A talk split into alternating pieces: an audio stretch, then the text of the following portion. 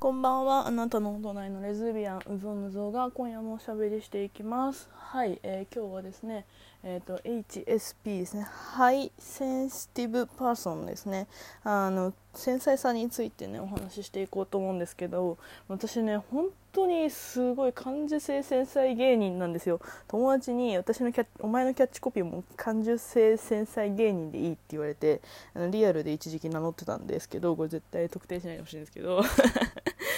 あのですね、 high sensitive person ですよね、HSP は、あの、私もなんか5年とか、でもね、もうなんか10 10年は持ったな。なんかでもその最近 HSP で自分らしく生きていくみたいなのが言い出すちょっと前ぐらいから知ってる HSP 古参オタなんですけども。あのすごい繊細で自分でもなんか言うのあれなんですけど本当なんかいろんなもののね影響を受けやすかったりとか、なんていうかな、極論、本当に、極論、本当これ自分でも信じられないんですけども、なんていうのかな、えなんかフィクションと現実の区別さえも時々怪しい時あるんですよね。なんか映画とかでさ、ドキュメンタリーじゃなくて普通にね、物語フィクションのなんか空想の話とかでも、結構リアルなやつとか見るとなんかすごい現実で起きてたんじゃないかみたいな感覚になってしまってなんかすごい怖くなったりとか影響を受けたりとか、まあ、その話なんか例えば映画が結構考えさせられる内容だったりとかするとなんか何日間も引きずって考えちゃったりとかするんですよね。あの本当にあって。であとは本当になんか夢と自分の見た夢があの現実と気づくのもいや分かってるんだけどいやこれ夢なんだよなと分かってるんですけどすごいなんか怖くなっちゃったりとかするの普通にあるしいやでも夢はね最近最近最近？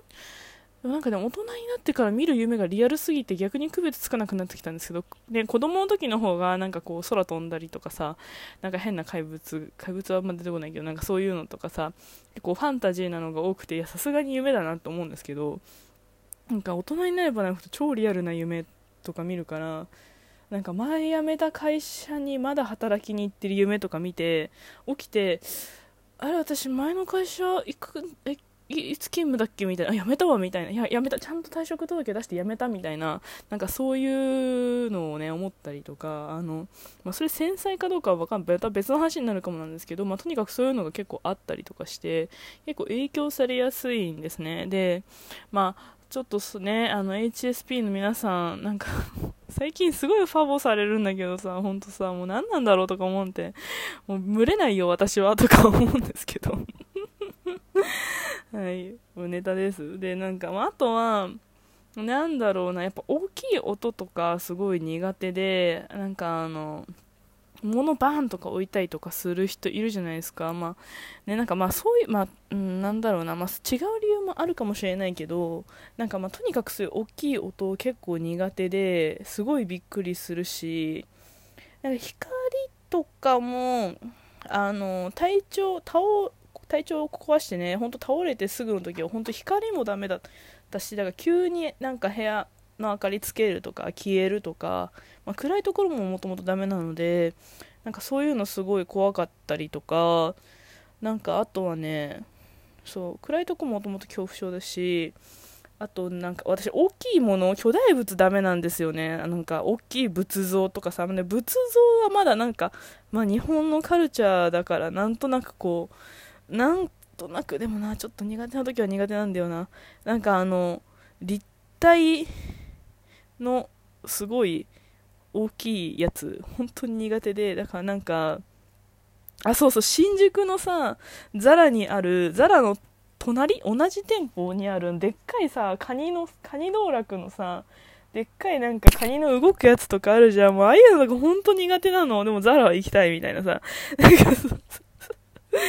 すごい巨大物、あの、動いてるカニのロボットにめちゃくちゃガン飛ばしながら行くんですけど、怖とか思って。でも怖いけど、いや自分の視界のね、見えないところで何かそんな大きい造形物が動いてるのが嫌だから、なんかもうすっげえ睨みつけながら行くんですけど、そういう感じです。なんか昔、前、昔付き合ってた彼女と、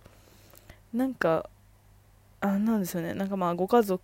くと別に公認じゃなくて、ね、友達だと思われてたんですけどすっげえ仲いい友達と思われたんですけど、まあ、そのもう前付き合ってた彼女の前って結構前ねのご家族と一緒に、まあ、旅行に連れてってもらったことがあってそこでなんかどこだっけなんか長野の方なんですけどなんかすごい今日そういう長野のとかのさ長野なのかちょっと場所わかんないけど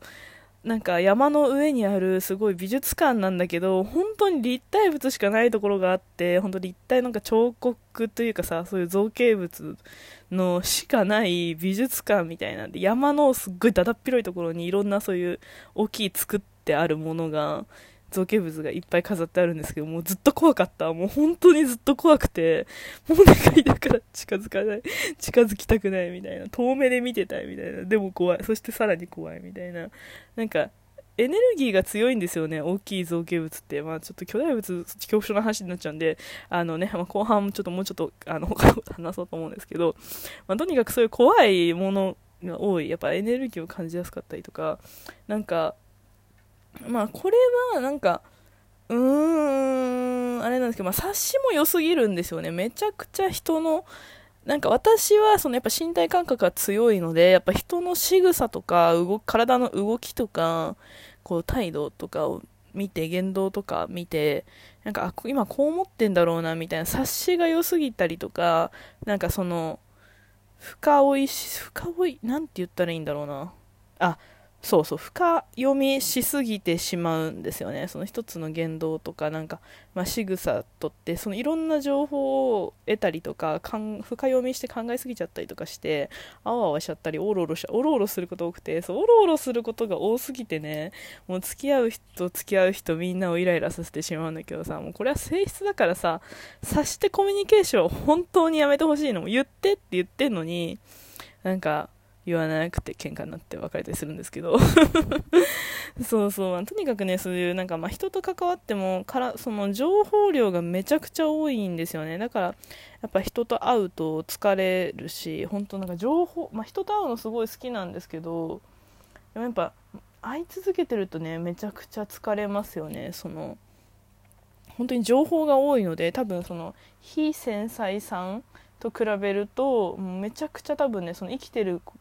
だけで情報量が多いからそれでなんか多分人と会うと疲れるんだろうなって思います。やっぱ一人きりにねなろうなる時間がないとやってらんないんですけどでもなんか別に人と会うの好きだからさ一人でいるとなんか寂しいなまた人誰かに会いたいなってなるんですけどでも一人にならないとあの私のキャパは死ぬみたいな 感じになってあの複雑ですね。まあでも別になんかそうそう。でなんかさその HSP でも自分らしく生きていくみたいなさやつの中にはなんかまあ自分の気持ちを優先させていいんだよとかさなんか断られても嫌われても大丈夫みたいなさ言いますけどいやでも本当その通りでなんかでも私もともとその人に嫌われることにそんなに抵抗がないっていうかなんかまあそんなもんかなみたいな思ってたんでなんかこのこの前ちょっとカウンセラーさんとも話したんですけどまあいいにしても悪いにしても別に嫌われることにすごくショックとかないからやあるけど別にそんなにショック受けない。なんかああそんなもんかみたいな。まあそうまあいいんじゃない？みたいな。勝手にすればみたいになっちゃうんで。なんかまあ別に嫌われたいとかね。あのまあそんなおろおろ。それでショックとかないんですけど。何を落としたんだっけな？でも本当その通り、まあ、自分のね感覚を大事にしないと自分の感性ごと全部こう失ってしまうっていうのをね私学生の時にすごく体感しててやっぱなんか、まあ、学校もそんな好きじゃなかったし家族家は家でめちゃくちゃだったしなんかもう自分のこと言うのすごいやめちゃったっていうかやめちゃったりとかもう自分の感じることをなんか発信したりとかするのを全部やめちゃった時期があってこれ今思い出したから今度カウンセラーさんに話さなきゃって今思ってるんですけどそなんかそういう時期があってねなんかでもそれすると本当に食べ物を食べても何も味しないとか全然なっちゃうんで なんか私の一番やばい時は本当に食べ物の味がしなくてなんか全然食べ物が楽しくなくなっちゃう時がマックスでやばいのでそれ以外にもその前にもねなんかいろいろ体に異常は現れるんですけど、まあ、そういうふうにね感性、まあ、いわゆる、えっと、五感っていうもう五感？あなんだっけ？いろいろ。触覚とかさあるじゃん。聴覚視覚とかちょっと全部すぐ出てこないけどなんかそういうのごと全部失われてあのとてもとても大変なことになるので泣きたい時に泣けないとかさなんか自分が何を考えてるか何を感じてるか何も分かんなくなっちゃうのでもうそれは怖いからなんかそういうのはやっぱその蓋をするのはやめようっていうのはなんか高校の時とか、まあ、大人になってもっとですけどちょっとずつ出す練習をしたいとか、まあ、私にとってすごい創作活動がねやっぱこういう風に発信したいとか、まあ、学生の時はなんか、まあ、みんなで物なんか小説作ったり絵描いたり漫画描いたりしたんですけどなんかそういうのがなんか役に立ったかな。その自分の感性を出すことを要求される場所っていうんですかその出さん感性がさあればあるほどいいことじゃないですか。そういうやっぱ芸術的な活動って、まあ、ダンスもそうですけど。そうなんかそういうところに身を置くようにしてたのでなんかそれが結構救いだったなっていうのはね思いますね。そうそれでその感受性繊細芸人はですねあの、まあ、当時前の会社働いた時の一番お世話に最初にね一番お世話になったもうすごい大好きな師匠的な先輩がいるんですけどその先輩となんか何年か後に再会してご飯食べたりとか飲んだりとかした時になんかうぞうむぞうちゃんはさほんなんかその人スピリチュアルがすごい好きで数秘術をねすごい勉強してたんですけどその時。なんかもう私11持ってるんですよ。で11番調べると出てくる数秘術の11番で調べると出てくるんですよ11番は本当はあの現実と夢の境がついてない。夢見るゆめ子ちゃんだよってもう手叩かれて爆笑されたんでもうやめてほしいと思って っていうぐらいねあの、まあ、そういうこう芸術の世界にあの星のもとに生まれたんだなと思ってなんか、まあ、繊細さとか自分の感性をねまあ失なんかまああそういうもんなんだなと思ってねいるようにしています。はいそれではおやすみなさい。